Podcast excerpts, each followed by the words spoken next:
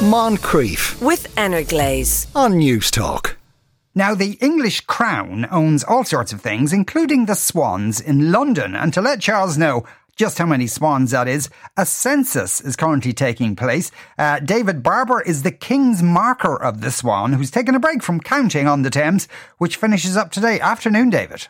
Good afternoon to you. Why is it called swan upping? Because we go up the river and we up the swans and the young cygnets from the water. Okay, that makes sense. And this has been going on since the 12th century, is that correct? Yes, 12th century, um, swan upping started, but crown ownership, as far as we know, went back as far as 966 in King Edgar's day when he gave swans to the monks of Croyland in Lincolnshire. So that's over a thousand years ago.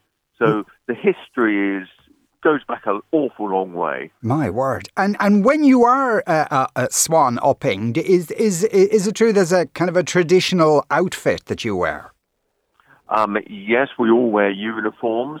There is three organisations. There is the Crown, naturally, that I I work in. My team works for the King, King Charles now, and we have the Vintners Livery Company and the Dyers Livery Company. Both of those have uh, had rights on the River Thames to own swans since the 15th century, and they've maintained their swan mark all those years. How is that divided up between the three parties? well, if it's uh, the male cob is a vintners or a dyers, then they have rights to the cygnets. But it doesn't always work like that because there's very few vintners in um, dyers, uh, cobs, you know, families.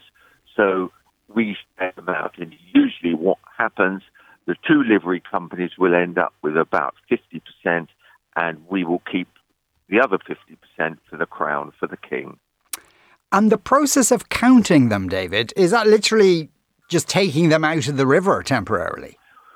Well, no, we, we travel from um, naturally swan up in originally in the 12th century and years past that was all about food. It was a very important food, and it was served up at banquets in feasts, really for the wealthy people. And many people had rights given by the crown in those days.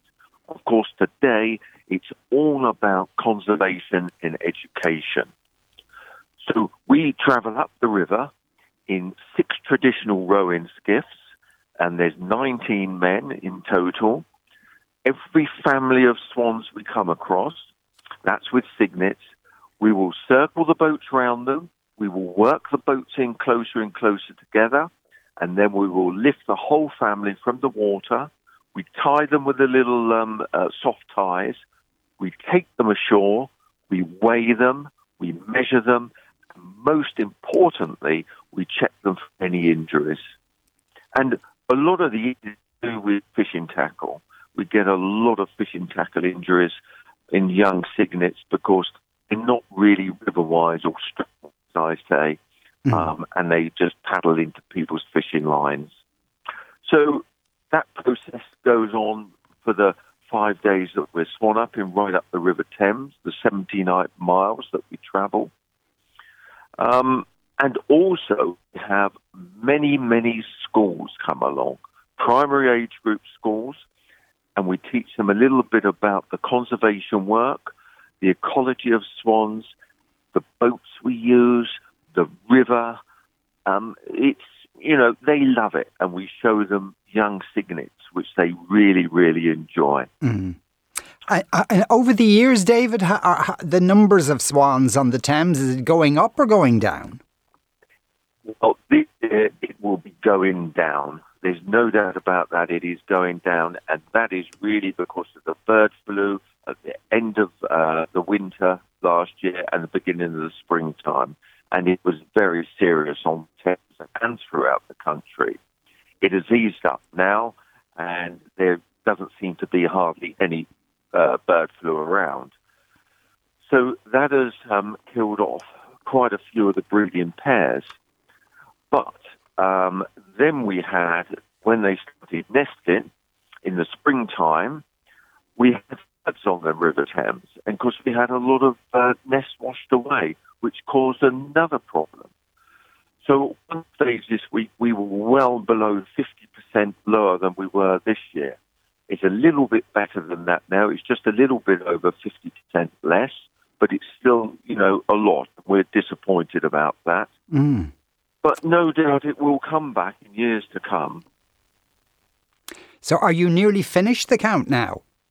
Yes, we're, we've only got half a day to go, so we finish at round about five o'clock um, uh, this evening, and we, that's at Abingdon, and we will give a toast to um, our new king, King Charles, uh, when we finish. Okay, well, we wish you the very best of luck uh, uh, w- with the rest of your counting. Uh, David Barber is the King's marker of the Swans. David, thank you very much. Thank you very much. Uh, and thank you uh, too. Uh, on, the, on the subject of swans, someone says, I used to work as a lecturer in Nottingham University on a summer, summer program. The campus has a few lakes and swans. The security guards uh, used to go around counting the swans. They used to freak when they, when some were missing. Often as staff, we were asked to spy on students' cooking smells in the residences, as the students used to catch and pluck and cook uh, when they were poor at the end of their course. Crikey. Now I know people used to eat swans all the time. It's and, and maybe a swan is is kind of tasty. It's not very acceptable now, of course, but I just wonder how they'd catch the swans because you know that old thing. I mean, a swan could do you serious damage uh, if the swan uh, wanted to. Moncrieff weekdays at two p.m. with Energlaze on Newstalk.